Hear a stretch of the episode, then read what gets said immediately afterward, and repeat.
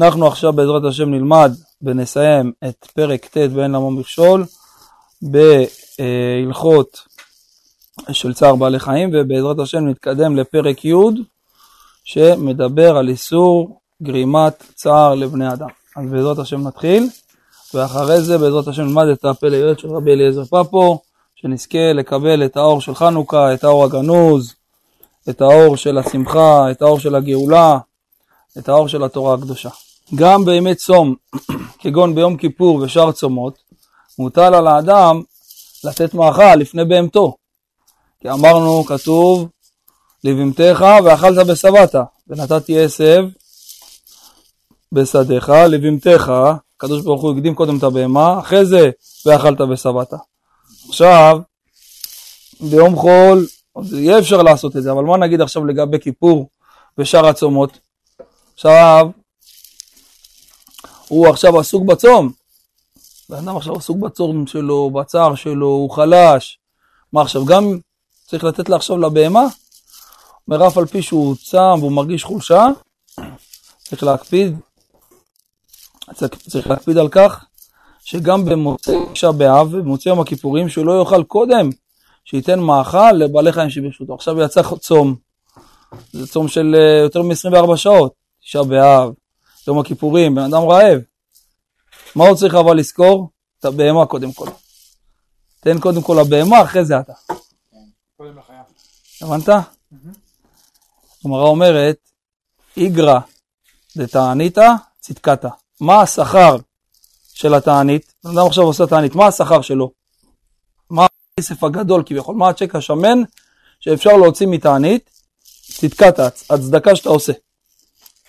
הצדקה שאתה עושה בצום, זה השכר הכי גדול. למה? למה? כי עכשיו אתה, מחכה לך עכשיו פיצות, מוקרמים, עוגות שיש, תה, קפה, לפתוח את הצום. יש כאלה שאין להם.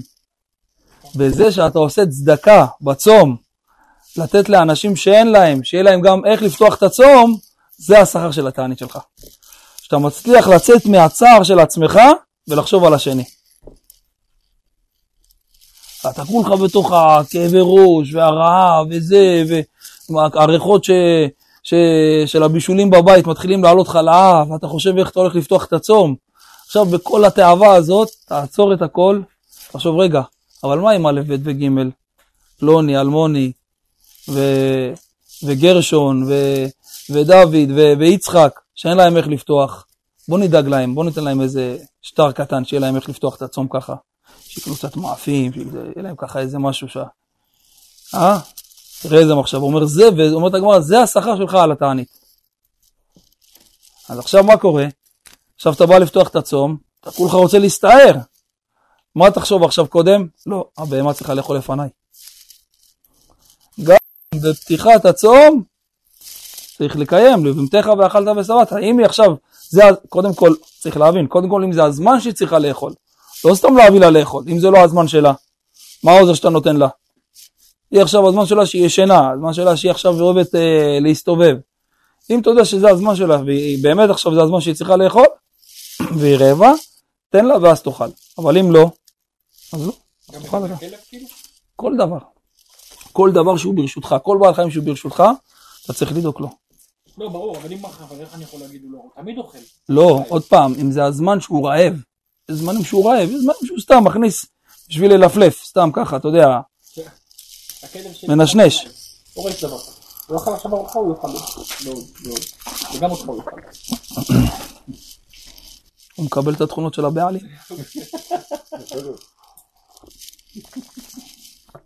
זה נכון שהבעלים והכלבים עם הזמן מתחילים להיות דומים אחד לשני אחרי כמה שנים. שמעתם על זה פעם? האמת אני מוסר. מקווה שצ'אפו לא יהיה דומה לי. וואו, זה יהיה מלחיץ.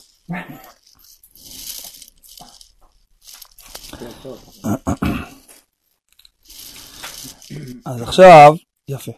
ורק אם יש לו צער גדול מאוד להמתין, רשאי לאכול מעט, ולאחר מכן יזדרז להאכיל את בעלי החיים.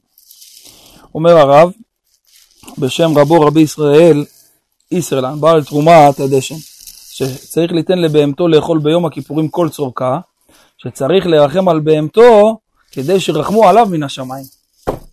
כל המרחם על הבריות, מרחמים עליו מן השמיים. איך תזכה עכשיו לרחמים מן השמיים ביום כיפור? מי לא רוצה רחמים מן השמיים? אתה רוצה עכשיו זכויות שירחמו עליכם מן השמיים, שיכפרו לך, נכון? תאכיל עכשיו לבהמה. אדם שיש לו בהמה, יש לו חיה, יאכיל אותה עכשיו ביום הכיפורים, יצא מהצער שלו, מהצער של התענית שלו, יאכיל אותה, ואז הוא ירחם על הבריות, ירחמו עליו מן השמיים. זה ייתן לו עוד סנגוריה. יפה. האדם ששכח לאכול, לתת אוכל לבעלי חיים שברשותו ונסע לעיר אחרת, וקוטם שישב לסעוד, נזכר שעדיין לא נתן להם לאכול. עכשיו, אסור לו לאכול. הוא נמצא עכשיו, הבית שלו בבאר שבע, הוא נסע עכשיו לנהריה, לעשות, אה, לשבות שמה. עכשיו הוא בא לאכול, והוא נזכר שהוא לא נתן לבהמה שלו לאכול. אז מותר לו עכשיו לאכול, או שהוא עובר על מה שכתוב לבהמתך ואכלת ושבעת, שהוא מקדים את האכילה שלו לאכילה של הבהמה. מה, מה, מה, מה עם האיסור הזה? מה עם הבהמה? נשארת רעבה? מצטערת? הוא יכול להגיד את זה. יודיע למישהו, אתה אומר. יודע למישהו. יפה, זה מה שהרב מציע. והוא נזכר שעדיין לא נתן להם לאכול, אם הוא יכול לחזור לבית שלו בקלות, ללא שום קושי, זה לא כל כך רחוק, או שהוא לא יתראה כל כך הרבה, יחזור. חייב לחזור ולהאכיל אותם, ורק לאחר מכן לאכול. אבל אם בעל הבית, בעל החיים נמצא במקום רחוק וקשה לו לחזור כדי לתת להם לאכול, או מחמת חוסר זמן, והן מחמת שכרוך בזה הוצאות רבות, אתה נמצא עכשיו. באומן, בהמה פה בארץ, מה תעשה עכשיו? מה, תיקח כרטיס עכשיו במיוחד, עוד פעם תלך ועוד פעם תחזור? אז כמובן שלא. אז מותר לו לאכול לפני שמאכילם, ומכל מקום אם יש באפשרות שלו להודיע למישהו שיאכיל אותם, יודיע לו מיד ולאחר מכן יאכל. ראית? אף על פי שאתה לא יכול, ואתה רחוק, ואתה נמצא עכשיו במדינה אחרת, מה תעשה? תרים טלפון, נסה להשיג מישהו שיביא אלי, להם את האוכל, ואחרי שהודעת למישהו שיביא להם את האוכל, תשב לאכול. לא תגיד, אני קודם מלפלף, אחרי זה אני אנסה להשיג מישהו. אל תהיה תעבן. תחכה קצת, תרים אמברקס, אל תסתער. רבנו כותב ש... שהתענית, אחד מה... מהפעולות שהתענית צריכה לעשות לבן אדם, זה לדעת איך לפתוח את התענית. מה הכוונה? אם בן אדם עכשיו מסתער על האוכל כמו בהמה, ואוכל ואוכל ואוכל, מכניס עכשיו כמה שיותר, ולא אוכל בדרך ארץ, ולא אוכל במתינות, לא אוכל לאט לאט, ומסתער ככה על האוכל בעלתה, בתאוות האכילה, אז התענית לא שינתה ממנו מאומה. הוא נשאר עדיין בהמתי, הוא לא, הוא לא, לא התעדן, הוא לא, הוא לא נהיה יותר, יותר מזוכח, יותר נקי. אומר, אתה יודע איפה, איפה הבדיקה של התענית, עופרי? בפתיחה של התענית. כשאתה פותח, אתה פותח עכשיו את התענית, אחרי שלא אכלת יום שלם, יום וכמה שעות לא אכלת, או כמה שעות לא אכלת, ועכשיו אתה פותח, איך פתחת את זה? בדרך שפתחת את זה, לפי, לפי הפתיחה שלך, זה בעצם מה יהיה? הפעולה שזה יעשה בנפש שלך. אם אתה עכשיו תבוא תזלול כמו... אז זה, זה, זה, זה, זה, זה, אה? אני אף פעם לא זולל בצאת הטעם, אבל לא לא בגלל הסיבה הזאת, לא פשוט שלא זה לא בריא, כן, אבל... כן, אבל עכשיו נגיד סתם דוגמה. כמו שבן אדם עכשיו יושב, הוא עכשיו נגיד סתם דוגמה, אכל בצהריים, עכשיו יש לו ארוחת ערב, הוא לא בא עכשיו מי יודע מה רעב. הוא בא רגוע כזה, אוכל לאט לאט, נטילת ידיים, במתינות, שם מפה, שם כוס מים, זה, מסדר שהכל יהיה. ומתחיל לאכול ביס, כן? אוכל בדרך ארץ, או שמה ביס, ועוד ביס, ועוד ביס, ועוד ביס, ועוד ביס. בלחץ, הוא רוצה להכניס כבר אוכל. הוא אומר, זה לא טוב. לא רק מבחינה בריאותית לא טוב, גם אם בן אדם מרגיש שהוא כבר נפתח לו כבר התיאבון, והוא כבר פתח עם, אה, נגיד סתם דוגמה, עם איזה כמה עוגיות ותה, וכבר נפתח לו ויכול לזה, עדיין מה? שעכשיו הוא נכנס לארוחה, ייכנס במתינות. כל הכל טוב, פותח אותו, אה, עוגה, לא יותר מדי, עד שעתיים שלוש מתחיל לאכול. אני לא, אני אוכל עוגה. יפה, אז רבנו אומר, בשעתיים שלוש אתה מתחיל לאכול, אתה באמת רעב, תאכל במתינות. עכשיו הבדיקה שלך. יותר קל לצום, לא לאכול ולא לשתות, מאשר לאכול בקדושה. הבנת? כן. לאכול לאט ובקדושה זה יותר קשה מאשר לא, לאכול- מאשר לא לאכול ולא לשתות. ללעוס, סיימת, בלעת, הרמת עוד פעם את הכף. לא כמו, כמו מה אמר? לי תן לי נא, אני אפתח את הפה ואתה תשפוך לי את הסיר. ליעקב אבינו, אמר לו תשפוך לי את הסיר לתוך הפה. ככה הוא אמר. כן, ככה הוא עשה. עשיו היה בעייתי. סיר שלם של עדשים, שפך לו לתוך הפה. רותח. יא בבא, איזה בן מינרוסטה. מה, הוא נולד כבר עם שרירים, עם שערות, הכל, מה זה? ישר נכנס לזירה המכות. נולד מאפיונר. עם לא. המפתחות, עם המפתחות של מרצדס וזנב של שועל. אה? יש- גויים שקוראים לבן שלהם עשיו, סתם לא שמעתי. עשיו? לא יודע, שמעתי גם אני. זה שם, זה זה נקרא הזרע ישמעאל, כאילו? עשיו זה אדום. זה אירופה, הברית, כל אלה. בעייתי מאוד. יפה. אז אומר הרב, שיש אומרים שאין איסור לאדם לתת לבניו ולבני ביתו הסמוכים על שולחנו לאכול לפני שמאכיל את הבעלי חיים. מה אתם אומרים? אתה אסור לך לאכול לפני הבעל חיים, אבל גם אסור לי לתת לילדים שלי אז אומר הרב, לתת לילדים שלך מותר. מה הסיבה אבל? מה אתם חושבים? מה הסיבה שמותר לתת לילדים לפני הבהמה? כי אתה אחראי עליהם גם. כאילו. כן, אבל בכל מקרה, מה, אני לא עובר פה על הפסוק לבהמתך ואכלת ושבעת? אלא, הוא אומר, מפני שבניו לא מצווים להאכיל את הבעלי חיים. אה, הבנת? הציווי הוא עליך, לא על הבנים שלך. הבנת? ולכן אין להם איסור לאכול לפני הבהמה. ורק לבעל הבית אסור לאכול קודם, שידאג למזונם של בעלי החיים. רוצים לשמוע את הטעם יותר לעומק? למה מותר לתת לבנים ולילדים לאכול לפ- לפני הבהמה? אומר ככה. הנה, כבר כתבנו למעלה בשם הר צבי, שכתב לבאר ונותן טעם, מדוע אסור לאכול קודם הבהמה? תשמעו את הטעם. מה הטעם בעצם? למה אסור לאכול קודם הבהמה? מה, מה, מה העניין בזה כל כך? אומר הרב, מפני שיש לחוש שיימשך באכילה שלו, וישכח להאכיל את בהמתו. אתה תימשך, תימשך, תימשך, ואז תשכח מהבהמה. זה הטעם. זה הטעם. אבל אם עכשיו אתה מאכיל את הילדים, יש סיכוי שתימשך באכילה ותשכח את הבהמה? אין כבר סיכוי כזה, לכן מותר לך. הבנתם את הנקודה? ומזה יש ללמוד שרק לבעל הבית אסור לאכול קודם הבעל חיים, מפני שיש לחוש יימשך באכילתו, אבל לשאר בני הבית אין איסור לאכול, מפני שלא מותר עליהם להאכיל את בעלי החיים. וגם לבעל הבית מותר לתת לפניהם לאכול, מכיוון שאין בזה חשש שיימשך, מכיוון שהוא לא סועד עמהם. הוא לא סועד עמהם. אז אין חשש שהוא יימשך ואז ישכח את הבהמה. בסדר?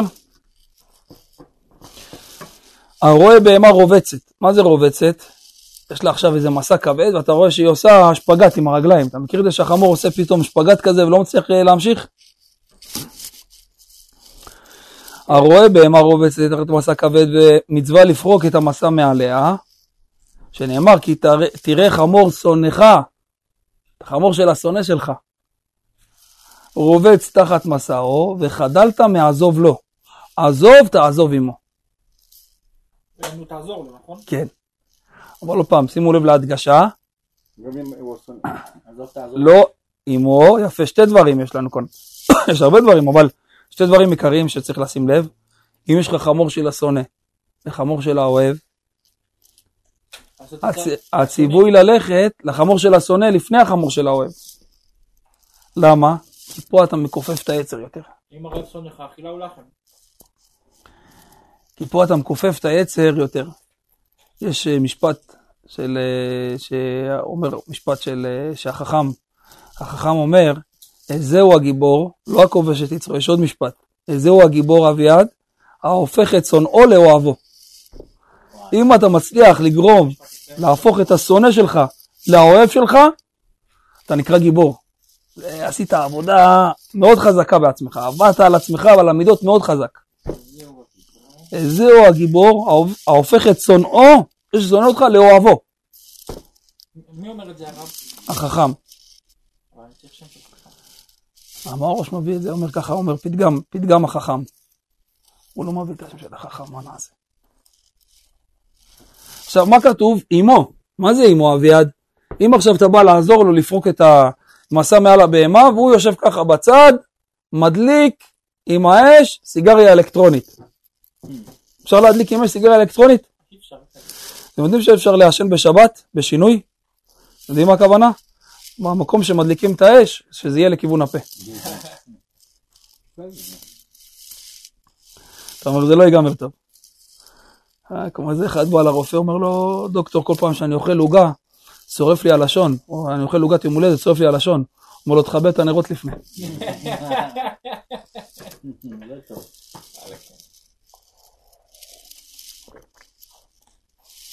אז אחד בא לדוקטור, אמר לו, דוקטור, אתה לא מבין, בזמן האחרון אה, אני שוכח אה, כל דבר. אז הוא אומר לו, באמת, כמו, כמו מה למשל, מה אתה שוכח? כאילו, הוא אומר לו, מה, מה, מה, מה, מה, זה אומר? כאילו, מה, מה אתה שוכח? הוא אומר לו, אומר לו, אה, הוא אומר, "מת- מתי זה התחיל לקרוא לך? מתי זה התחיל לקרוא לך, כאילו, הדבר הזה שאתה שוכח? אז הוא אומר לו, מתי התחיל לקרוא לי מה? כאילו, גם את זה הוא הספיק כבר הספיק לשכוח, שהוא שוכח. אז הקיצור, אם אתה רואה שעכשיו הוא יושב ומדליק סיגריה ואומר לך תפרוק את החמור, בעל החמור אומר לך תפרוק, אתה אומר לו סלמת אחי, אני לא עוזר לך. למה? כי כתוב עמו. רק אם הוא בא ונותן לך יד, אתה יכול לעזור לו, אבל אם הוא בא מסתכל לך מהצד, אתה הולך, אין עליך מצווה.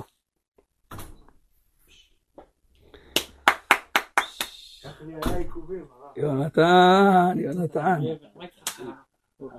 אומר הפסוק שמה, החצים ממך והלאה, זה היה הסימן עם דוד ויונתן, החצים ממך והלאה. אמר לו את הסימן עם החצים, שדוד הסתתר כי שאול רצה להרוג אותו, אז אמר לו אם החצים ממך והלאה, זה אומר שאל תחזור כי שאול עדיין, אבא שלי, כי עדיין חם עליך, רוצה להרוג אותך. אבל אם, החצ... אם אני צועק החצים ממך ו... ולכאן, אז הכל טוב, אתה יכול לבוא. אז אמרו לו החצים ממך והלאה, יעני, יש לך עוד קצת זמן, תראה עד שהוא יירגע. לא יודע, זה לא יותר מדי, כן? לא, הכל בסדר. תעשה לו כוס לבחור, הוא גם מתנשף. תעשו, תעשו, זה איפה יש כוסות? יש לו...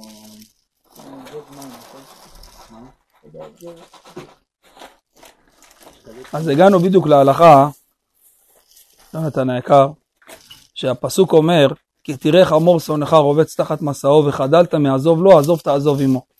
אז אמרנו, יש פה שתי דברים שעמדנו עליהם. דבר ראשון שעמדנו, יונתן, הדבר הראשון שעמדנו, זה אם ראית את החמור של השונא ואת החמור של האוהב, שתיהם רובצים, למי תגיש עזרה קודם? למה? כי יש פה יותר שבירת היצר. אתה מכופף יותר את היצר. יפה. אמרנו משפט החכם שאומר, זהו הגיבור ההופך את שונאו לאוהבו. אם אתה מצליח להפוך את השונא שלך, שהוא יאהב אותך, אתה נקרא גיבור.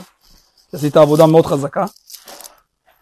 ודבר שלישי שאמרנו, כתוב עזוב תעזוב עמו, מה הכוונה? אם אתה בא עכשיו בא לעזור לו לפרוק, עכשיו יש על החמור מסע כבד, בגלל זה הוא רבץ, פתח עשה שפגאט עם הרגליים, אתה בא לעזור לו, פתאום אתה רואה הוא יושב בצד, בן אדם יושב על הגבעה, התחיל להדליק סיגריה, מעשן, מסתכל עליך. אז מה אתה? באותו רגע אתה. אתה לוקח את הרגליים ועף משם, למה? כי כתוב עמו. דווקא אם הוא בא, הבעלים של החמור ועוזר לך ביחד, אבל אם הוא נותן לך לעשות כל העבודה לבד, לא, זה לא, בזה לא מדובר. אין מצווה. זה מה, האוהב שלך לא יכעס עליך? תסיים לעזור לו, תעזור גם לאוהב, אבל יש, עליך עכשיו מצוות השם, כן, אה? יש עליך עכשיו ציווי השם. האוהב שלי עושה, הוא גר מולי 30 שנה, אני מכבד אותו, הוא מכבד אותי, אומרים שלום אחד לשני, הכל, אבל הוא עושה אירוע- מעורב. אז מה, אני אלך כדי שהוא לא יצטמצם עליי? יש דברים שאין מה לעשות. אני לא יכול לעבור על ציווי השם בשביל שהוא לא יצטמצם עליי. הוא מצטמצם, שיפתח סוגריים.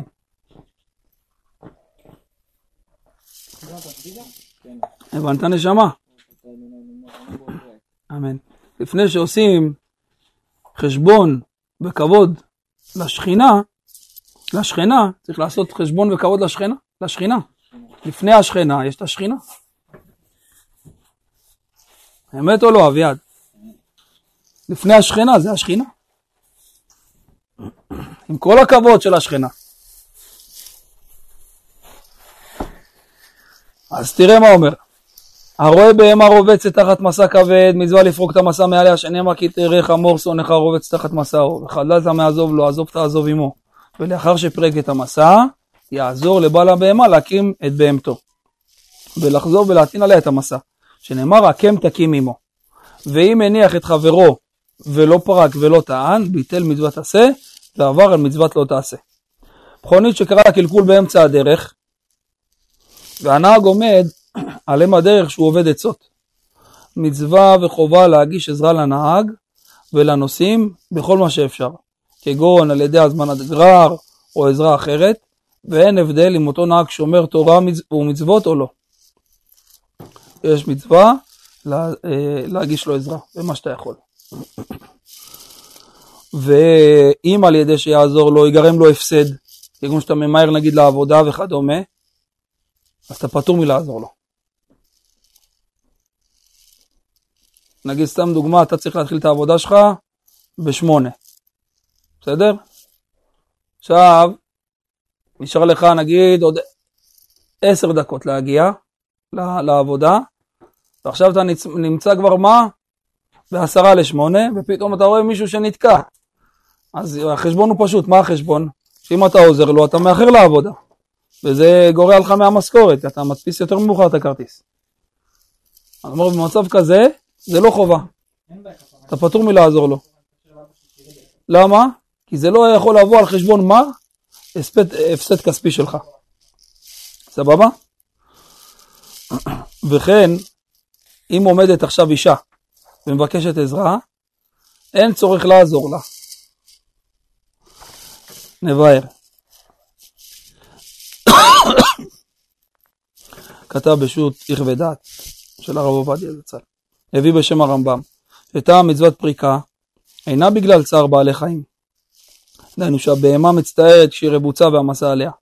אלא טעם המצווה, אלא טעם המצווה כדי שיעזור לחברו היהודי בעת צרתו. למה, למה אתה צריך לעזור לבהמה? למה אתה צריך לעזור לבהמה של החבר? לא בגלל הצער של הבהמה.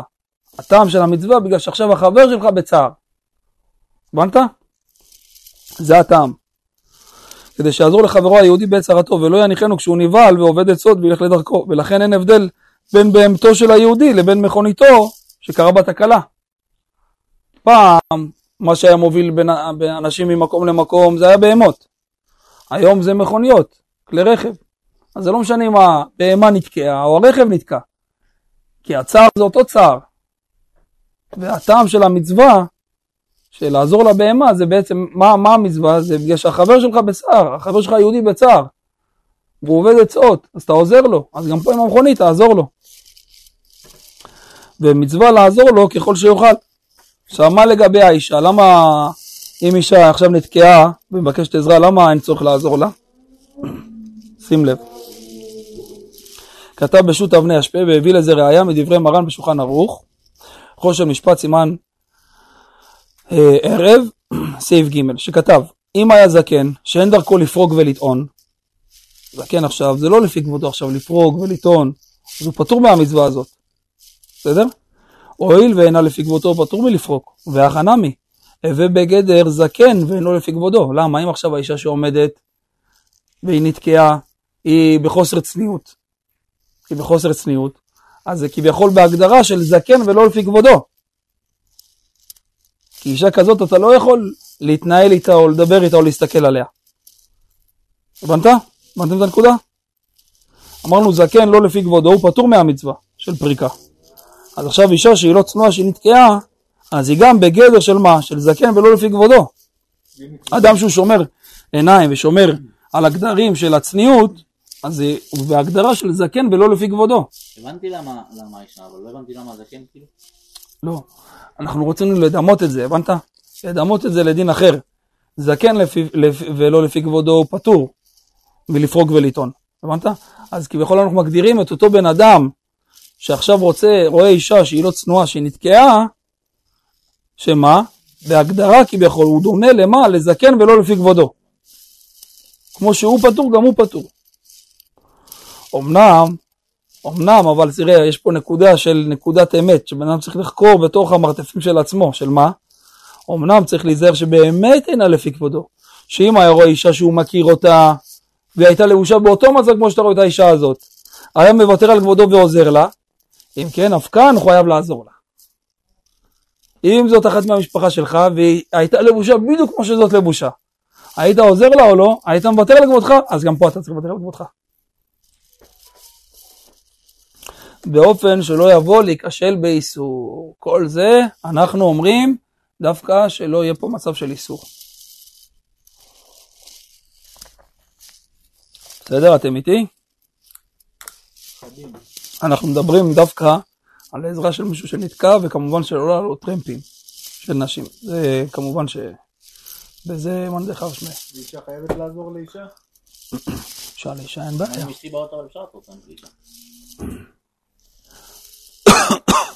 כל דבר לגופו, צריך לראות מי זה הבן אדם. לא- אתה מבין? אה, לא, אני זוכר שספר, שבתי סיפרה לנו פעם מקרה מצחיק שקרה לכם. כן, השם ישמור. מכונית שהתקלקלה, והנהג ביקש מהעוברים ושבים שידחפו אותו כשהוא יושב ברכב. אמרנו, מה קורה? מתי יש לי מצווה לעזור? דווקא שהוא עימו. עכשיו, אם הוא ברכב, לא, זה משהו אחר, הוא חייב להיות ברכב. אז לכאורה זה לא עימו, הוא לא דוחף איתי עכשיו, הוא יושב ברכב. אז זה כמו שהוא יושב בצד ומעשן סיגריה? ואני פטור? לא, זה לא. אז הוא אומר, אז הוא יושב ברגע הזה שיוכל להתניע את הרכב, חייבים לעזור לו, אף על פי שהנהג לא עוזר להם בדחיפה. ורק מי שהוא זקן או תלמיד חכם וכדומה, פטור מלעזור לו, מכיוון שאין זה מכבודם לעשות כן. וראה בשו"ת שבט הלוי, שכתב בנותן טעם, מדוע יש בדורנו כל כך הרבה תאונות רחמנא ליצלן?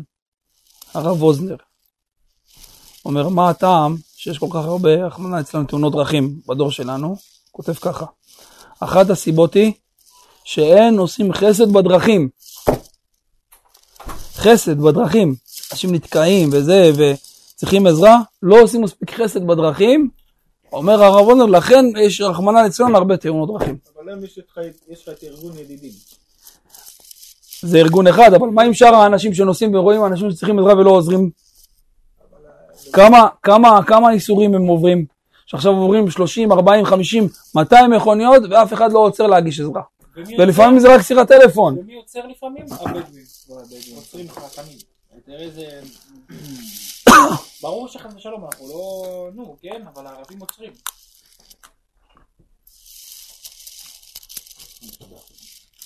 כן, אבל- אנשים טובים. טוב. והרבה פעמים, אומר הרב וולנר, זה ממש בגדר זה נהנה וזה לא חסר. הרבה פעמים אתה יכול להגיש עזרה ואתה כאילו לא מחסיר מעצמך שום דבר. יפה. מצווה מהתורה לפדות חמור בכור בשה. דהיינו שלוקח טלה, הכוונה מה זה טלה זה שה, ומביא אותו לכהן במתנה, ועל ידי כך נפדה החמור. החמור הזה הוא נהיה קודש, כי הוא בכור, אסור לי לעבוד איתו. אז מה אני עושה? אני פודה אותו, איך אני פודה אותו? אני מכונס שא, מביא אותו לכהן, ואז כביכול כל הקדושה שהיה הבמה בחמור עוברת לשא. ואז החמור יוצא ממנו הקדושה. וככה נפדה החמור ויוצא מקודש לחול, ומותר לעבוד בו. ואם הוא לא רוצה לפדות אותו, מה צריך לעשות? אנחנו אומרים את זה כל בוקר עם התפילין. ואם לא פן ואם לא אותך. לא, ואם לא תשחט. וערפתו. נכון? אנחנו אומרים את זה עם התפילין. קדש לי כל בכור, פטר כל רחם, ואם לא תפדה וערפתו, מה צריך לעשות? לערוף לו את הראש. אם אתה לא פודה את החמור, הבכור, אתה צריך לערוף לו את הראש. מה זה עריפה? לא מה... לא מהצוואר, מהעורף. לוקח סכין גדולה ומוריד לו את, ה... את, הראש מה... את הראש מהעורף. מה הטעם לזה אבל? אז הנה, נראה עכשיו. ואם אינו רוצה לבדוק אותו, מצווה מהתורה להמית אותו על ידי עריפת ראשו בסכין גדול, ואין בזה משום חשש של צער בעלי חיים. אז ככה, כתוב בתורה בשמות י"ג, פרק ג', פסוק י"ג. בכל פתח חמור תפדה בשה, ואם לא תפדה בערפתו. כתב בספר החינוך, משורשי מצווה זו, כדי שיזכרו היהודים לעולם הנס שעשה להם האל ביציאת מצרים, שהרג את כל בכוריהם, שנמשלו לחמורים. זה, כדי שאני אזכור את זה תמיד. אבל זה רק חמור או כל חי? רק חמור, רק לגבי חמור, כי החמורים הם מי שהוביל לנו כביכול את כל הבני אדם ואת כל הרכוש ממצרים למדבר. אז אנחנו צריכים לזכור את זה תמיד. עכשיו הגענו לפרק י', איסור גרימת צער לבני אדם. נאמר בתורה, ולא תונו איש את עמיתו. פסוק זה מלמד אותנו שאסור לאדם לצייר את חברו, ולפי דעת רוב הפוסקים איסור זה נכלל באיסור צער בעלי חיים. ואמרו חכמינו זכרונם לברכה גדולה הונאת דברים, הכוונה מה זה דברים? דיבורים, מהונאת ממון. למה? שממון ניתן להשיב, וזה לא ניתן להשיבה. וכל הצועק לקדוש ברוך הוא בגלל שחברו גרם לו צער, מיד נענה. כתוב בשולחן ערוך, סימן רכ"ח, וכתב בספר החינוך, שאין בה אפשר לכתוב פרטי כל הדברים שיש בהם צער הבריות, אבל כל אדם צריך להיזהר כפי מה שנראה. ומרן החזון איש כתב בקובץ איגרות, מאוד חובתי להיזהר לגרום אי נעימות לבני אדם, אף לרגע אחד. חזון איש היה כל כך נג... נזהר בדבר הזה, שאפילו לא לרגע אחד יהיה לאיזה יהודי צער בגללו. חזון איש היה מסיים, נגיד, היה מגיע מהבית, נגיד, להיכנס, אה, היה נכנס לרכב, נגיד, בשביל שיסיעו אותו, או שמהבית כנסת, מהבית מדרש לא, לאוטו, כדי שיסיעו אותו לבית. אז בינתיים אנשים היו מבקשים ברכות, מתייעצים, זה, אתה יודע, בזמן של ההליכה. משקים לו את היד, רוצים ברכה, רוצים זה, זה מתייעץ, זה שואל שאלה. אז כשהוא היה נכנס לרכב, מספרים החזון איש, היה אומר לנהג, ב-200 מטר הקרובים, תיסע ממש, על 30-40, תיסע ממש לאט. אז אחרי כמה זמן שאל אותו הנהג, כאילו מה הטעם? למה הרב אומר לי את זה? אומר כדי, כל אלה שבאים אליי, הרבה, יש לאנשים הרבה צרות, שהם לא יחשבו שאני רוצה לברוח מהצרות שלהם, אז אני אומר לך לנסוע מהר. אז שהם יראו שאני נוסע לאט, שלא יהיה להם הרגשה כאילו אני רוצה לברוח מהצרות שיש להם. תראה איזה מחשבה. איזה דקות של, של מידות, איזה, זכות של מידות. שלא יחשבו שאני רוצה לברוח מהצרות שלהם. אתה איתי אביעד או שאני איתך? הרב, לפעמים יש אבל נגיד אנשים שמקבלים מקבלים ציבור והכל וזה, ואתה רואה אותם לפני השיעור, הם פתאום ממהרים כזה, אתה רוצה לדבר איתם, אתה מבין? מה, הם לא יודעים את זה? פעם, אתה לא יודע כל דבר, כל, מקרה לגופו, אני מסביר לך מה ההנהגה של החזון איש. לא כל אחד זה מוחלני שתהיה אוכל. כן, הוא בטוח. אבל- זה גדולי ישראל חביבי.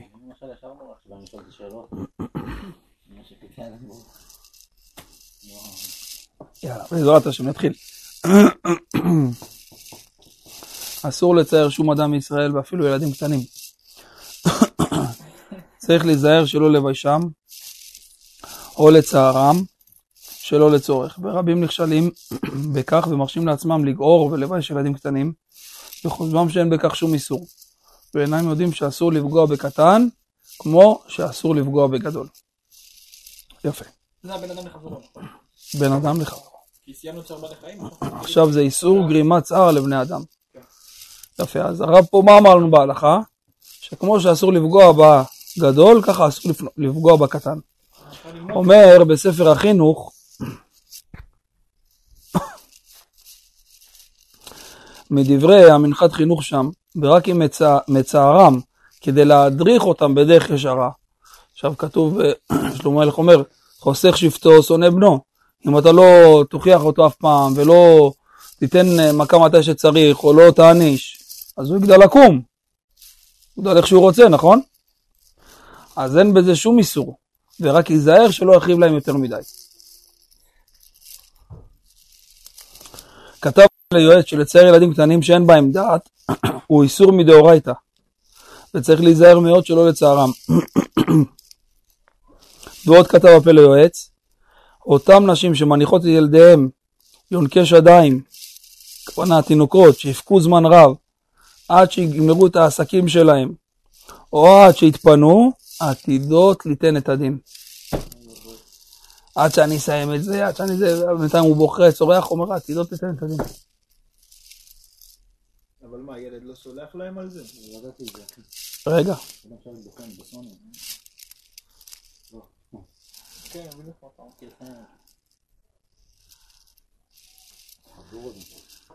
לא, אתה יודע, מצייין את המשחק. לא, אתה יודע, הוא מביא לך עכשיו פלפול. מה שהפה ליועץ דיבר זה דווקא על אנשים. אבל לא. אבל אם הוא היה יודע איפה אני מונח, באיזה סוגיה, הוא לא היה אומר את זה. אם הוא היה יודע שאני מונח בסוגיה כזאת קשה. האם להביא לו בין הרגליים, או להרים קרן. עופרי, אתה יכול לעשות מה שאני עושה בכדורגל? אני מרים קרן ורץ לנגוח. כי זה תחשוב שזה עכשיו אותו רגע המשחק חי, אתה מבין אם עכשיו הוא הולך שנייה, אה, זה משחק ממשיך, אי אפשר לעצור אני אותו. לא יכול לעצור המשחקים. הוא לא יכול. זה נגד מישהו. אז בואו נעצור את הילד. לא. כן. הילד אבל זה הרי אתה עובר לסומי דאורייתא, פה אתה לא עובר לסומי דאורייתא, כפרה לך. כן.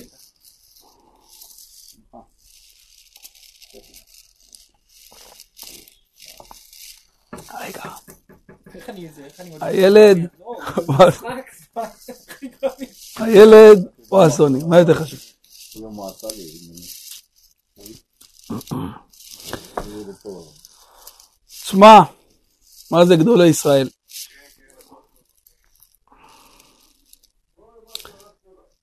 כתב, כתב בספר תיקון המידות, שגדול אחד, אחד מגדולי ישראל, פגע פעם בילד קטן, ילד קטן, צריר, וביום שהילד הזה נעשה בר מצווה, בא לשמחו, אותו גדול הזה בא לשמחו בבר מצווה שלו, וביקש את המחילה שלו. והמתין עד שהילד נעשה גדול, כיוון שגדל, גד... קטן, הוא לא בר מחילה. קטן לא יכול... הוא לא, הוא לא יכול למחול, אז מה הוא חיכה? הוא חיכה שיגיע לגיל 13, בא לבר מצווה שלו לאולם, רקד איתו, שימח איתו וביקש מחילה. מבקש מחילה מהבן שלך בבר מצווה. כן, אולי בגלל זה... זה- איך זה אומרים? אה, של בני, לא נקרא? כן. זה. לא, זה גם על הדברים שהוא עשה, כאילו מעבר. אולם מביא בשם חכם אחד, שאם פייס את הקטן ונתפייס באמת, הרי זה מועיל גם בקטן. אם באמת פייס אותו, ורואים שבאמת הקטן, הקטן באמת התפייס, אז כותבים, יש אחד הדעות שזה גם אה, תופס. בסדר. אה, מעשה שקרה עם הגאון רבי חיים קניבסקי, שימו לב, זכר צדיק לברכה, שבהיותו לומד בתלמוד תורה, היה המלמד מושיב את התלמידים לפי ערך חוכמתם. הרב קניבסקי כן, כן. למד בתור תלמיד בתלמוד תורה, אז המלמד של הרב קניבסקי היה מושיב את התלמידים לפי החוכמה שלהם. כאילו את החכמים ביותר בשורה הראשונה, אלה שקצת פחות, שורה שנייה, שורה שלישית, ככה היה מושיב, ככה זה היה הסדר שלו.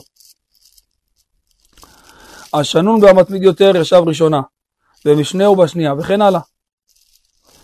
ויהי היום, והנה אחד התלמידים המצוינים מהשורה הראשונה, התרשל בלימודו, והושיב אותו הרבי בשורה האחרונה. ממדליה זהב למקום אחרון. והילד התבייש מאוד, וברח, ונתפקר, ויצא לתרבות רעה עד היום הזה, רחמנא ליצלן. ולכן יש להיזהר שלא לגרום בושה לתלמיד רק לאחר התבוננות והתייעצות מעמיקה, ועל כולם בקשת סייעתא דשמיא. תראה מה זה. אה? זה עדין, עדין, הכל שם, ילד מה שהוא זוכר, עדין. הוא לא שוכח. הנפש גם עדינה, עופרי, הנפש מאוד עדינה. לא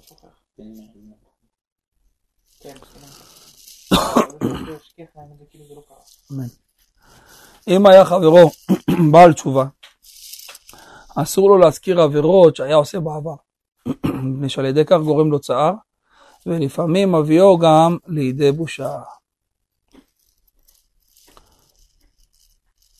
הנה, כותב פה ככה. כתב בשולחן ערוך, אם היה חברו בעל תשובה, לא אמר לו תזכור מעשיך הראשונים, ואם חברו בן גרים, לא אמר לו תזכור מעשי אבותיך. היו איסורים בהם על חברו, לא יאמר לו כדרך שאמרו חבריו לאיוב, זכור נא מי נקי עבד, כלומר בגלל מעשיו הרעים באו עליו איסורים. אתה רואה איסורים על מישהו, לא, זה בגלל המעשים שלך, אתה יודע בדיוק מה המעשים שלך, בגלל זה באו לך איסורים כאלה. הוא אומר, לא יגיד ככה. וכתב על זה השמה, שחבריו של איוב אמרו לו ככה, מפני שהיה מטיח דברים כלפי השגחת השם יתברך ומידותיו. ומשמע שמותר לצייר את חברו כדי להוכיח אותו ולהעמיד אותו על טעותו. ורק לומר לו כן כדי לקנטרו ולצ... ולצערו אסור. ואם כן נראה לכאורה שאם בעל תשובה מתנהג בגאווה, או מדבר על חכם מישראל וכדומה, מותר לו לומר, לומר לו בצנעה, בארבע עיניים, תזכור את מעשיך הראשונים, אם יש סיכוי שעל ידי כך הוא יתקן את עצמו. מה זה אומר לזכור את מעשיך הראשונים? תזכור מאיפה באת. אתה מדבר עכשיו על גדולי ישראל, מאיפה באת? מאיזה מועדונים, מאיזה שטויות, מאיזה דברים. אבל זה לא בצנעה. להגיד על זה, כי הוא ביקש, מ- הוא עשה תשובה. לא, לא אמרתי שעשה, לא דיברנו על תשובה, דיברנו אם אתה רואה אותו שהוא מדבר על גדולי ישראל נגיד. או על חכם בישראל. אז מותר להזכיר לו את העבר. אז אתה לוקח אותו הצידה, בעל תשובה, שאתה רואה אותו שהוא מדבר לא לעניין, או מתנהג בגאווה יותר מדי, או מתנשא, לוקח אותו, ורק אם אתה יודע, עוד פעם, זה בחוכמה, ורק אם אתה יודע שהוא יקבל ממך, זאת אומרת, תזכור מעשיך הראשונים, כאילו, תדע מאיפה באת, אל תתגאה יותר מדי. אני שמעתי ש... מובן, לא? אתה רואה אותו, כשרות מסוימת. מה זה הכשרות הזאת? כלום, פח. אה, כמו של חמאס, כמו של מחמוד, כמו של... מה זה המילים האלה? מאיפה? באת, יא צוציק? לפני שנתיים היית... השם, אתה מבין? אתה מבין? אבל עוד פעם, בצנעה, לא לבייש אותו ליד כולם. איפה היינו? בסדר. העיקר שהוא יבין את המסר, שיירגע קצת, שלא יוציא שטויות מהפה. הרב, בגן השלום, בספר של הרב אה, שלמה ארוש, נכון? הרב שלום. הרב שלום ארוש, הוא אומר שבכלל בדור שלנו אסור להוכיח. נכון. נכון. רבי עקיבא עוד- אמר עוד בדור שלו, אז כל שכן בדור שלנו. עוד פעם, פה גם לא, הוא לא מוכיח. הוא רק אומר, כביכול, כדי שהבן אדם לא ימשיך לעשות שטויות, תירגע. שלא ימשיך להוציא שטויות מהפה. הבנת? מבין מהבננה הזאת? לא? יש לי קצת אה, צרידות, ברוך השם.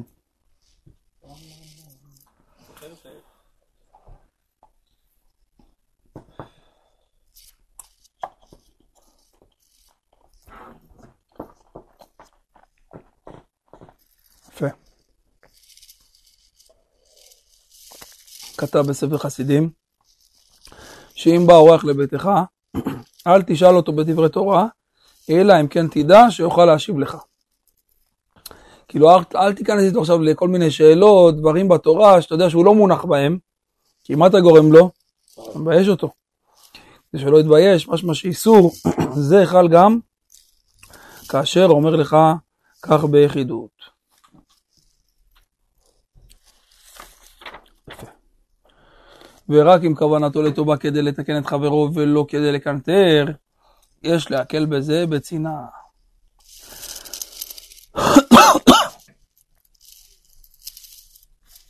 היה מקרה, סיפור, של כמה אברכים, של באו, באו לאדם, לבית של אדם שהוא מוקיר תורה, אוהב תורה, דגדג במצוות, וראו שחסר לו מזוזה. באחד הפתחים חסר לו מזוזה. עכשיו מצד אחד, אם הם היו אומרים לו למה אין פה מזוזה, יכול להיות שהם היו פוגעים בו. אבל מצד שני גם לא רצו להשאיר אותו בלי מזוזה שם בפתח הזה. אז תשמע איזה, איזה יפה, איזה, איזה, באיזה עדינות הם התנהגו כדי לא לפגוע, שים לב. וזה יענה לך בעצם על ה... איך, כאילו, איך לפעול. מעשה בכמה אברכי בני תורה שנקלעו בדרכם לבית יהודי אחד כדי לשתפו באיזה מצווה חשובה. והנה כשנכנסו לבית הבחינו שבאחד החדרים עופרי חסרה מזוזה. חשבו האברכים כיצד יוכלו לעורר את תשומת ליבו של בעל הבית שהיה אדם פשוט אך אוהב את השם במצוותיו. על היעדר מזוזה מפתח החדר. אם אמרו לו מדוע אין כאן מזוזה, יש לחוש שמא ייגרם לו בושת פנים, שגילו את קלונו. על כן פנו אליו ואמרו לו, תשמע איזה חוכמה, תשמע איזה דבר חזק. ואמרו לו, נדמה לנו שהמזוזה שנגמרה בפתח זה נפלה ממקומה. מילים אלו נאמרו ברצינות גמורה, מבלי לעורר חשד קל שבקלים בלב בעל הבית שהם לועגים עליו. ובאמת לאחר אותה הערה, אמר להם בעל הבית שהדירה חדשה, והוא הזמין כבר מזוזות עבור כל הפתחים, ושעדיין לא, המזוז, לא הגיעו כל המזוזות. מעשה זה מלמד אותנו כיצד נחפש לנו דרכים להוכיח את חברינו בלי לפגוע בהם ובכבודם. בסדר? בדרך התירוץ, כאילו, מה מה הוא יכל היה להגיד לי, ואז משם אני... הבנת? כאילו ב- בתמיהה כזה. הבנת ב- באיזה עדינות, איזה חוכמה? אני פעם אחת נפל כיפה, אז אומר להם, מה קרה? נפל לך כיפה? כן, כיפה. ישנם נשים שנוהגות מדי פעם להזכיר לבעלים שלהם כל מיני דברים שגורמים לבעל צער. כגון שמזכירות לו שלא קנה להם מתנה ליום ההולדת לפני 20 שנה. מצערות אותו. אה, אתה זוכר לפני 20 שנה לא קניתי לי מתנה ליום הולדת, לא זכרת את היום הולדת שלי. מ-20 שנה. ושלא בא לבקרן לאחר הלידה לפני 30 שנה. מזכירות להם את זה כל פעם שהם רבים, היא שולחת לו את החצים האלה. כן, דבר ראשון בשלום בית, שלא מזכירים את העבר. יש- כן, הנה, אבל אתה רואה שיש נשים שמשתמשות בנשק הזה. אומר בצריכות לדעת שנשים אלו עוברות על איסור הונאת דברים, ושגורמות בכך צער ללא שום תועלת. שהרי הוא כבר ביקש סליחה על כך, והוא לא חוזר על זה שנית. הוא כבר הבין שהוא לא יחזור על זה שנית. הוא- ראית שהוא כבר לא חזר על זה, אז אה, אין טעם. כמו כן צריך הבעל להיזהר שלא להאשים את אשתו בכל מיני צרות שפוקדות אותו. הוא לא אומר לאשתו, בגללך ויתרו אותי מהעבודה, ובגללך לא הולך לי כלום בחיים. דברים אלו גורמים צער לאישה ואסור לומר אותם. ומה גם שבנוסף לזה יש בכך חוסר אמונה בהשם יתברך שהכל ממנו לטובה ולברכה, ואין אדם נוקף את צבאו מלמטה, אלא אם כן מכריזים עליו מלמעלה, שנאמר מהשם מצעדי גבר כוננו. כל דבר שקורה לך, מעשיך יקרבוך, ומעשיך ירחק- יר- ירחקוך. כל מה שקורה לך, דברים טובים. דברים טובים, התפללת טוב, התנהגת טוב, דברים לא טובים. רוצים ליישר אותך. רוצים ליישר אותך. יפה. אדם שקיבל מכה, תעשה שריקה מתי שנגמר הזמן. לא, תסתכל על השעון הזה. אדם שקיבל מכה או הפסיד ממון וכדומה, אסור לומר לו שהדבר הגיע, הגיע לו בגלל שיש לו עוונות. מפני שגורם לו בכך צער. ורק אם כוונתו להוכיח אותו על מנת שיתקן את דרכיו, מותר לו לומר כן. כתב בשולחן ערוך, היו איסורים באים על חברו. אל תבוא לחבר ותגיד לו, כדרך שאמרו חבריו לאיוב, זכור נא מי נקי עבד. כלומר, בגלל שהמעשים הרעים שלך באו עליך איסורים. מחילה. וישנם שנכשלים בזה, שכאשר רואים שאחד מהמקורבים שלהם, או הידידים שלהם, קיבל מכה וכדומה, מיד אומרים לו, זה הגיע לך בגלל שעשית כך וכך. אסור. ויש להיזהר שלא לומר כך, כשאין בכך שום תועלת. אולם כבר ביארנו שאם יש צורך בכך, מותר לומר לו זאת, כדי להחזיר אותו למוטב. איפה היה לנו מקרה כזה בגמרא? כדרך שנהגו חבריו של איוב, וכן נהגו חכמים כאשר החמיצו לרב הונא 400 חביות של יין.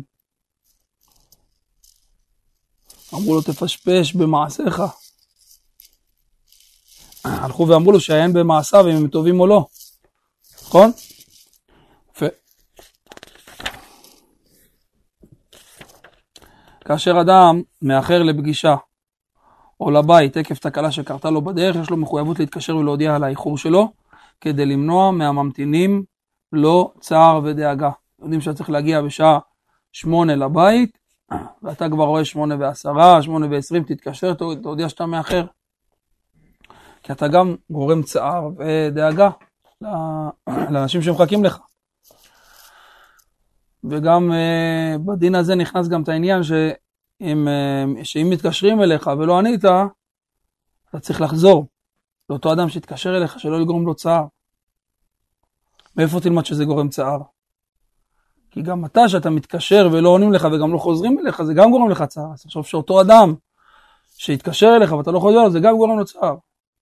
ומה ששנוא עליך. אדם שנכנס לחנות או לבסטה, אין לו לשאול את המוכר מה המחיר של החפץ הזה, אם אינו רוצה לקנות אותו, מפני שמטריח ומצלם את המוכר בחינם. סתם. כמה זה, כמה זה, הוא לא בא לקנות, אין לו כסף. אמנם אם בדעתו לקנות חפץ מסוים ומסתובב בכמה חנויות, הוא רוצה לעשות uh, בדיקה מה הכי זול, כדי לברר את המחיר שלהם, אין בזה איסור. למה? מפני שבסופו של דבר הוא יקנה מאותו שמוכר בזול יותר ואינו מטריח את המוכר בחינם.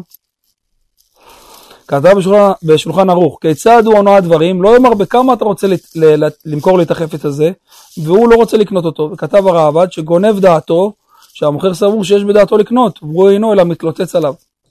כתב החפץ חיים, בספר חובת השמירה, ביאר שהאיסור בזה הוא משום שמטריחו בדברים בחינם, ואם כן, באופן שלא מטריחו בחינם, אלא על מנת לברר היכן אפשר להשיג בזול את החפץ שהוא רצונו לקנות, אז לא בכלל הונאה, וזוהי הדרך הרגילה במקח וממכר.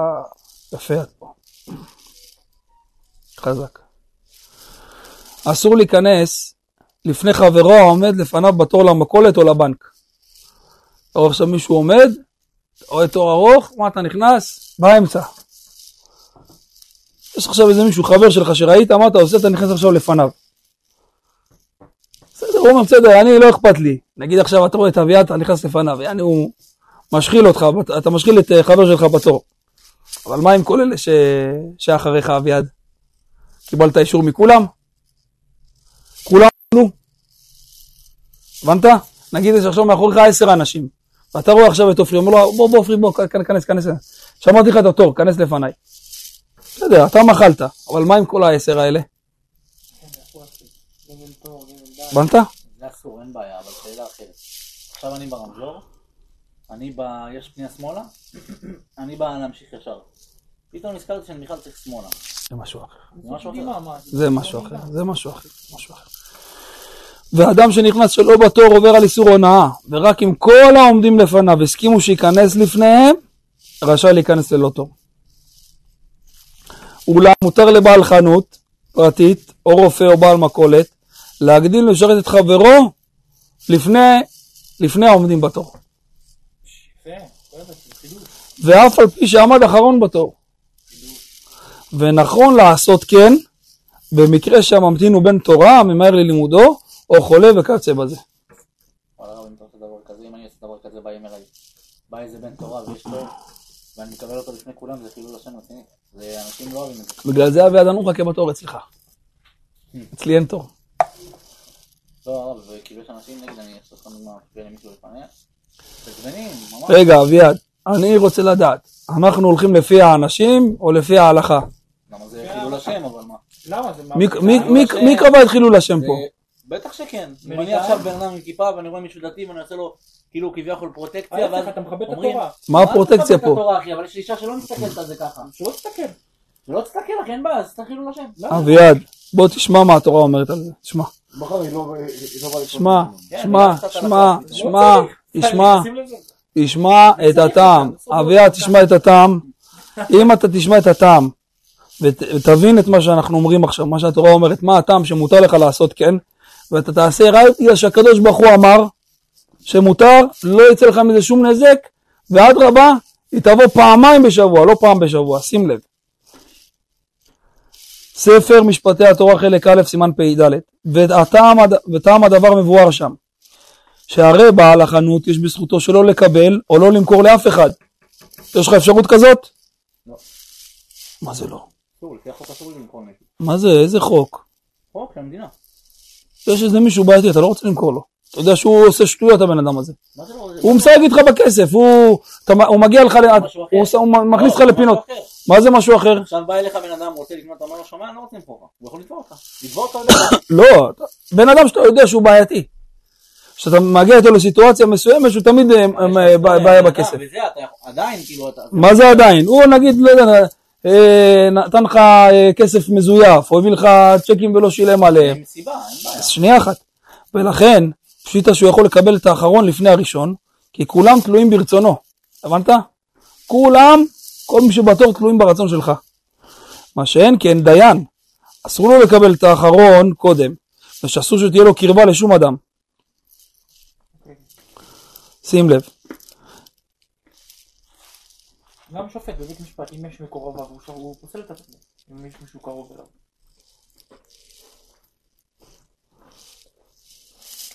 נגיד,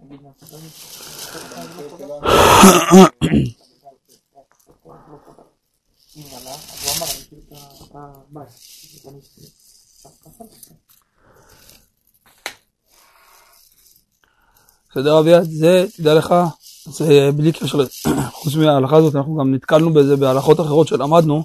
בעבר, שאם אתה יודע שהבן אדם הזה הוא בן תורה, והוא ממהר ללימוד שלו, שהוא דיין, או שהוא אה, אדם שעוסק בתורה, או אפילו אשתו של, של אה, אדם שעוסק בתורה, מותר לך להקדים אותם לפני כולם. למה?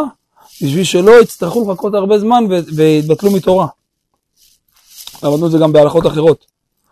אומר ונכון לעשות כן, מה הכוונה? כשאתה רואה מקרה כזה, אתה צריך לעשות ככה, להתנהג במקרה הזה. לא. עוד פעם, בחוכמה, כן, נכון, הכל בחוכמה. אני אומר לך שיש אנשים, מה זה בחוכמה? נגיד סתם דוגמה, כבודו, פשוט אה, יש לו איזה משהו דחוף, הוא קצת ממהר ללימוד וזה, יש, יש אפשרות שאני אקבל אותו, אתה מוכל וזה. כמובן, כן, לא עכשיו לעשות את זה בברוטליות ובחוסר טקט. הכל עם טקט, הכל עם דרך ארץ. כמובן שאם אתה רואה שהבן אדם עומד על שלו והוא גם אומר, לא, מה פתאום, אני גם ממהר אז בסדר, חכה, אבל אם יש אפשרות, והדברים, יש אה, אוזניים, על מי לדבר עם ה... יש בן אדם שהאוזניים שלו פתוחות ומוכן לקבל. מצווה. יש להיזהר שלא לכנות שם רע לחברו. וגדול עונשו של המכנה שם לחברו, מפני שגורם לו בושה וצער, ואם חברו רגיל באותו כינוי, וכך רגילים כולם לכנות אותו, ואינו מתבייש בכך, מותר לכנות אותו באותו כינוי, באופן שאינו מתכוון לביישו. שים לב? לא, לא אמרנו את זה. יש להיזהר שלא לכנות שם לחברו, וגדול העונש של המכנה שם לחברו. למה הוא גורם לו צער ובושה? ואם חברו רגיל באותו כינוי, וכולם רגילים לכנות אותו ככה, הוא לא מתבייש מהכינוי הזה, אז מותר לכנות אותו באותו כינוי, אבל אתה צריך לכוון שלא לבייש אותו שאתה קורא לו ככה. הבנת? יש לנו, חבר נגיד, אנחנו קוראים לו טוטן, טוטן זה לא ירידה או משהו, זה לא כאילו קללה או זה משהו, זה סתם, טוטן זה שם, כן. זה- שהמציאו לו, והוא באמת רוצה שיקראו לו ככה, הוא אוהב את זה שקוראים לו ככה, כן, ליטי תגיד. וכולם קוראים לו ככה, שים לב מה הוא כותב, ועל כל פנים, ראוי ונכון להימנע מלכנות שם, שום שם לחברו, ואפילו שחברו אינו מקפיד על כך. והנזהר בזה יישא ברכה מאת השם. וזה גורם לאריכות ימים. כן, שאלו את אה, רבי זכאי, התלמידים שלו, במה את הימים? אמר להם, יומיים לא כיניתי שם לחברי. והם פירשו שם תוספות, שאפילו שם שאינו של גנאי. ועוד אמרו על רבי זרע שאיך ימים כי לא קרא לחברו בשם כינוי. דהיינו, אפילו שחברו כבר כינה לו בשם הזה וכולם קוראים לו כך, הוא לא קרא לו, באות, הוא לא קרא לו כך. תראה מה זה. ומזה הם האריכו ימים. כי גם uh, התורה אומרת, ש... הגמרא אומרת ככה, בבבא מציע, כל היורדים לגיהנום, תראה גמרא מפחידה, כל היורדים לגיהנום עולים, חוץ משלושה, שיורדים ולא עולים, ואלו הם הבעל אשת איש, המלבין פני חברו ברבים, והמכנה שם רע לחברו. הם בהגדרה שהם יורדים ולא עולים. מפחיד. מה, ואפשר לעשות מזה תשובה? כן, ברור שאפשר. כל, בן אדם לחברו, בן אדם לחברו, צריך לבקש מחילה, כן, כמו בדינים של בן אדם לחברו. הבנתם את הנקודה? חברים, זה, עוד פעם, זה לזכות, זה לדעת מכאן ולהלאה, איך אה, לשים תמרורים בחיים ולהיזהר יותר, מה? זה לטובתנו, כל התורה היא לטובתנו, כדי שאנחנו נרוויח מזה. יש להיזהר שלא להבהיל את חברו, כגון שצועק לו מאחוריו, בוא! או שנראה לו באפלה, בא לו, מחכה לו בפינה של הזה! ושגורם לו צער, ואם גורם לו על ידי כך נזק, אף על פי שפטור מדיני אדם חייב בדיני שמיים. כתוב בשולחן ערוך וכתב בספר החיים, שהמבעיל את חברו מביא על עצמו איסורים רחמנא ליצלן.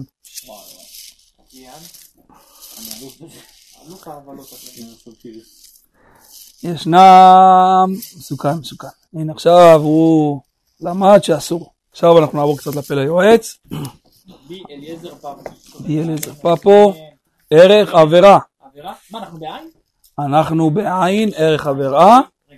פעם שעברה זה היה עמל, אתה זוכר? כן, אז איך עכשיו אנחנו בעין? עמל, עבירה, עבירה זה בעין. אה, אוקיי. כמה נשאר לנו לסוף? עטף. עוד שישה כרכים. זה. כל- מגיל 17 אנחנו לומדים את זה. מגיל 16 אנחנו כל פעם קצת? כן. ערך. אנחנו מסיימים אותו, מגיל 16. אנחנו עושים סעודה של החיים. וזה הכל על אביה. ידוע מאמר התנא באבות. העובר עבירה אחת, קנה לו קטגור אחד, והיא מלפפת אותו ומוליכה אותו ליום הדין. ואפילו לא עבר, אלא עבירה אחת, הרי הוא בכלל ארור אשר לא יקים את כל דברי התורה. וכל עבירה שעובר, הרי זה לא חס על כבוד קונו, ואנוש ייענש. אם מאמין שהשם יתברך ולא כל הארץ כבודו, וחוטא בפניו, כאילו, מה עכשיו, מה, מה, מה, מאיזה צד אתה רוצה להסתכל על זה? אם אתה מה, אם אתה מה, אם אתה מאמין שהקדוש ברוך הוא מלוא כל הארץ כבודו, אז מה אתה עכשיו עושה עבירה בפנים של הקדוש ברוך הוא, בפניו? מסתכל עליך כאילו אתה עושה עבירה? כאילו עכשיו במציאות שעכשיו הקדוש ברוך הוא מתגלה לך ואומר אני אשם, אני עצרתי אותך. ואתה כאילו עדיין עושה מולו את העבירה? בו. רגע, או זה מצד אחד, זה כבר בעיה. או אם אינו מאמין, והרי הוא כדוחק רגלי השכינה. או שאתה לא מאמין שמלוא כל הארץ כבודו. ואז זה דוחק רגלי השכינה. מסלק כביכול את הקדוש ברוך הוא מעליו לגמרי. זה גם, זה עוד יותר בעיה גם. ומאחר שהעולם נידון אחר רובו, למי חשבה שם על ידי עבירה אחת, מכריע את כל העולם לכף חובה. כן, כתוב באבות, יכול להיות שעל ידי העבירה הזאת עכשיו כל העולם יהיה נד- יהיה נדון לכף חובה, בגלל העבירה הזאת. והאנוש ישר שגרם עיג- אה, עיכוב המשיח, והשחתת העולם, וצער העליונים והתחתונים, וכל עבירה שעובר, הרי הוא כעובד עבודה זרה. שכמו שהעובד עבודה זרה מניח את השם, יתברך אל עולם ומקבל עליו, אחר לאדון ופטרון, איזה פסל, איזה בודה, איזה משהו כזה ואחר, כן זה מקבל עליו את יצרו, שיהיה שופטו והוא ימשול בו. אותו אדם שעובר עבירה, איזה מלך הוא שם עליו? את היצר הרע. שהוא ישלוט עליו. הוא יגיד לו מה לעשות, הוא יגיד לו לאיזה עבירה לעשות, הוא יגיד לו לאן ללכת, הוא יגיד לו מה לראות בטלפונים. ועוד יש ויש כמה צדדים לחייב את החוטא על כל עבירה ועבירה. כי רבה רעת האדם החוטא בשמיים ובארץ עד אין חקר. ואין בעוון יש כמה עבירות שדשו בהם רבים ונעשו כהיתר. יש דברים שהם כל כך חמורים, אבל מרוב שדרכו עליהם ועשו אותם כל כך הרבה, זה נראה לבן אדם כאילו עכשיו הוא עושה דבר שמותר. כל אדם שעושה עבירה ושונה בה נעשה אותו. יפה, אז כמו מה, תראה כמה הוא אומר, כמו ראיית אנשים. בן אדם עכשיו עם הפלאפונים, שעכשיו מסתובב איתם כל יום, כמה מאות נשים הוא רואה כל יום בפלאפון, בחוסר צניעות. וזה מה נהיה לו? זה דש בעקבה, והוא כבר כאילו רואה את זה כ- כהיתר, מה, מה, זה פלאפון. מה אתה חושב שאני בלי פלאפון? מה, אתה מסתובב עם סלע כמו האדם הקדמון? עם חוט ושתי גביעי אשל? אין ברירה. מה אתה רוצה שאני אהיה קדמוני? מ- מ- זה הפלאפון שלי, איך אני אתקשר עם אנשים? זה הביזנס, זה העבודה, זה החיים, זה הרגליים והעיניים שלי. אבל בינתיים מה? וכל מיני דיבורים אסורים, מדברים כמה שרוצים, לא מסננים את הדיבור, לא לומדים מה מותר, מה אסור, לשון הרע, נבלות פה, ליצנות, חנופה. למה לא נזהרים מזה? כי זה כבר דשו בזה. כל כך הולכים על זה ועוברים את זה כל יום מלא מלא פעמים עד שמה, זה כבר כאילו נהיה סלנג, זה מותר. לא רואים בזה דבר משונה. כל החדשות שרואים, אפשר לשמוע את כל הדברים האלה? דברים שהם כפירה, דברים שהם אה, נגד, אה, נגד אה, חכמי ישראל, אה, דברים שהם אה, מסיתים ועושים פילוג בעם. מותר לשמוע את הדברים האלה? אסור לשמוע את הדברים האלה. כל הרשתות, הרשתות החברתיות שמעבירים כל מיני דברים של, אה, דברים של אה, צהבונים וכל מיני קנאה ושנאה ותחרות ולשון הרע ורכילויות. מותר כל הדברים האלה? שצריך לסגור. זה יפה, איך סוגרים את הדבר הזה. החרבת את העולם עם המכשיר הזה. שקר, הזכרת השם לבטלה, שבועת שווא, תפילות וברכות חטופות וכתופות בלי כוונה, דיבור חול בבית הכנסת, דיבור חול בשבת, דברים בטלים, גאווה, כעס, וכהנה איסורים ומידות רעות. ומידות רעות וביטול מצוות, מצוות וביטול תורה כנגד כולם. עד שהעושה אלה אינו כואב ליבו ולא מתחרט, ומרעה אל רעה יוצא. הוא אפילו לא מרגיש שיש לו על מה לחזור בתשובה.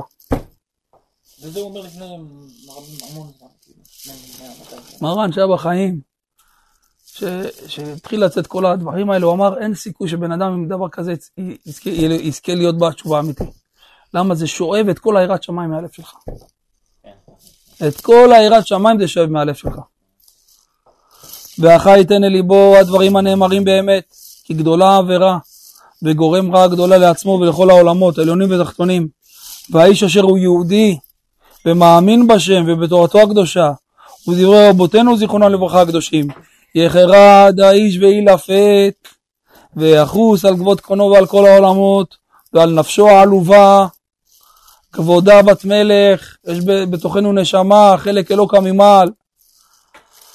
ויום ליום היא בורח מן העבירה יותר ויותר מלפני חרב. לאט לאט כשאתה נכנס כבר לתורה ואתה מתחיל כבר להבין ולהאמין בדברים ולהיזהר, אתה מפחד מהעבירה יותר מעשר אה, חמאסניקים שרודמים עליך, אחריך עם גרזנים. גדול המחטיאו יותר מן ההורגו. זה שמחטיא אותך, הוא לקח לך את העולם הזה ואת העולם הבא.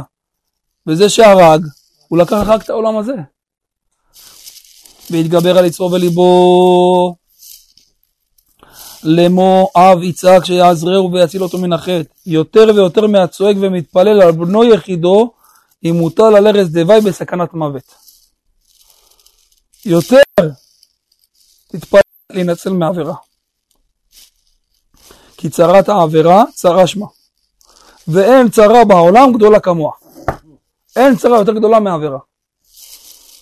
ועליה אמר דוד, צרות לבבי הרחיבו ממצוקותי יוציאני. ולדידי חזי, אומר, אומר הפה ליועץ, אתה יודע מה אני בדקתי? בדקתי את כל הספר תהילים, ומצאתי שכל צרה שנאמרה בספר תהילים היא על העניין הזה, על העבירה. על עבירה. דוד המלך, כל הצעקות שלו, וכל הצ... הצרחות שלו, וכל התחינות שלו לקדוש ברוך הוא, זה מה מה להינצל מעבירות. אבל ועל-. להתפלל, לא לחטוא, בסדר, יש כאלה שמה, שגם עושים את החטאים וגם בכלל לא מבינים שהם עושים את החטא. גם זה לא מעניין אותם שהם חוטאים. על אלה אנחנו מדברים. ועל זאת יתפלל כל חסיד אל השם, כי טוב וישר הוא. על כן יורה חטאים, הכוונה ירא חוטאים בדרך טובים. טוב, אז זה היה אה, ערך עבירה, יש פה כמה שורות של ערך עזר. כמו שהקדוש ברוך הוא הוא עזרה בצרות נמצא מאוד, כן ראוי לאדם שילך בדרכיו ויעזור את חברו בגופו. איך זה מתקשר אם אין למה מכשול? יעזור את חברו בגופו, בממונו, בדברים דוב- טובים דבר ביתו. ויהיה נושא בעול עם חברו. ולא יאמר שלום עליי נפשי ומה לי ולצרה הזאת. כי כולנו בני איש אחד אנחנו. אחים אנחנו ואח לצרה ייוולד. אתה רוצה לבדוק אם הוא אח שלך? אם הוא אוהב שלך? תראה שאתה בצרה אם הוא לידך או לא. ואח לצרה ייוולד. מתי ייוולד האח? כשאתה בצרה. הוא איתך או לא איתך? שמה, זה הבדיקה. לא שאתה משחרר וזה והכל וישיבות ו... לא, ולאח לצרה ייוולד. שמה תבדוק אם זה אחי, אחי, אחי, שמה זה. שמה זה אחי. איזה שתי שיכורים ישבו בבר, אז השיכור אחד אומר לשיכור השני, אח שלי, אתה יודע כמה אני אוהב אותך? אני אוהב אותך הכי הרבה בעולם. אז השיכור אומר לו, אם אתה כל כך אוהב אותי, תגיד לי מה חסר לי בחיים. כאילו, מה אתה עכשיו בא למכור לי? מה, שאתה אוהב אותי? אם אתה אוהב אותי כל כך, תגיד לי מה חסר לי. אתה יודע מה חסר לי? אם אתה חסר לך, אתה אומר שאתה אוהב אותי. והעוזר יהיה אלוקים בעזרו, ועליו יציץ נזרו. אומר רבי נחמן, שעל ידי צדקה, עכשיו למדנו עזר, לעזור אחד לשני. יפה. יפה, אז יוצא ככה. רבי נחמן כותב ככה, שעל ידי צדקה אתה ניצול מעבירות. עכשיו למדנו על עבירה, נכון? איך תנצל מה- מהעבירה? רוצים לנצל מהעבירה, לא רוצים לעשות עבירות. אומר רבי נחמן, ידי צדקה. למה? תהיה איתי, תראה איזה מהלך, בזה אנחנו מסיימים. אומר רבי נחמן, אין אדם חוטא, אלא אם כן נכנס בו לפני זה רוח שטות. בסדר? אין אדם חוטא, אלא אם כן נכנס בו רוח שטות. אומר, תראה מה זה, אם אתה נותן צדקה או עוזר למישהו, מה אתה עושה עכשיו באותו רגע? כל המרחם על הבריות, מרחמים עליו מן השמיים. צריכים עכשיו לרחם עליך, נכון? אבל יש כלל בשמיים. מה הכלל אביעד? הכלל אומר ככה, הכלל אומר ככה, לא מרחמים מהשמיים על מי שאין בו דעת. מי שאין בו דעת, אדם שהוא שותה כביכול, מי שאין בו דעת, אסור לרחם עליו. אז גם בשמיים, מי שהוא שותה, אסור לרחם עליו. אבל עכשיו עשית צדקה, אז חייב לרחם עליך, נכון? אבל אי אפשר לרחם עליך אם אין לך דעת. אז מה עושים משמיים? חייבים לתת לך דעת, מכניסים בך דעת. למה? כי חייב לרחם עליך עכשיו. אז בהכרח שמכניסים לך דעת מהשמיים, ואם הכניסו לך, אם הכניסו לך דעת, הכניסו בתוכך דעת, אז מה ברח? הרוח שטות. ואם ברח הרוח שטות, אתה לא עושה עבירה. הבנת? לכן על ידי צדקה אתה ניצול מעבירה. כי מה צריך לעשות עבירה? רוח שטות, נכון? אז עשית צדקה, עזרת עכשיו למשפחה, עזרת בשבעה של איזה מישהו, עזרת לחבר שנתקע, נכון? עשית צדקה, נתת למשפחה שאין לה. אז עכשיו מה קורה? צריכים לרחם עליך מהשמיים. אבל מי שאין לו דעת אסור לרחם עליו. אז מה עושים? נותנים לך דעת, ובזה שהביאו לך דעת, נסתלק הרוח שטות, ואז אתה ניצול ממה? ניצול עבירה. שהקדוש ברוך הוא יגיד די לצרותינו, אדוני עוז לעמו ייתן, אדוני יברך את עמו בשלום. ברוכים תהיו לשם, תיקון הכללי לרפואת כל חולי עמו ישראל, אמן.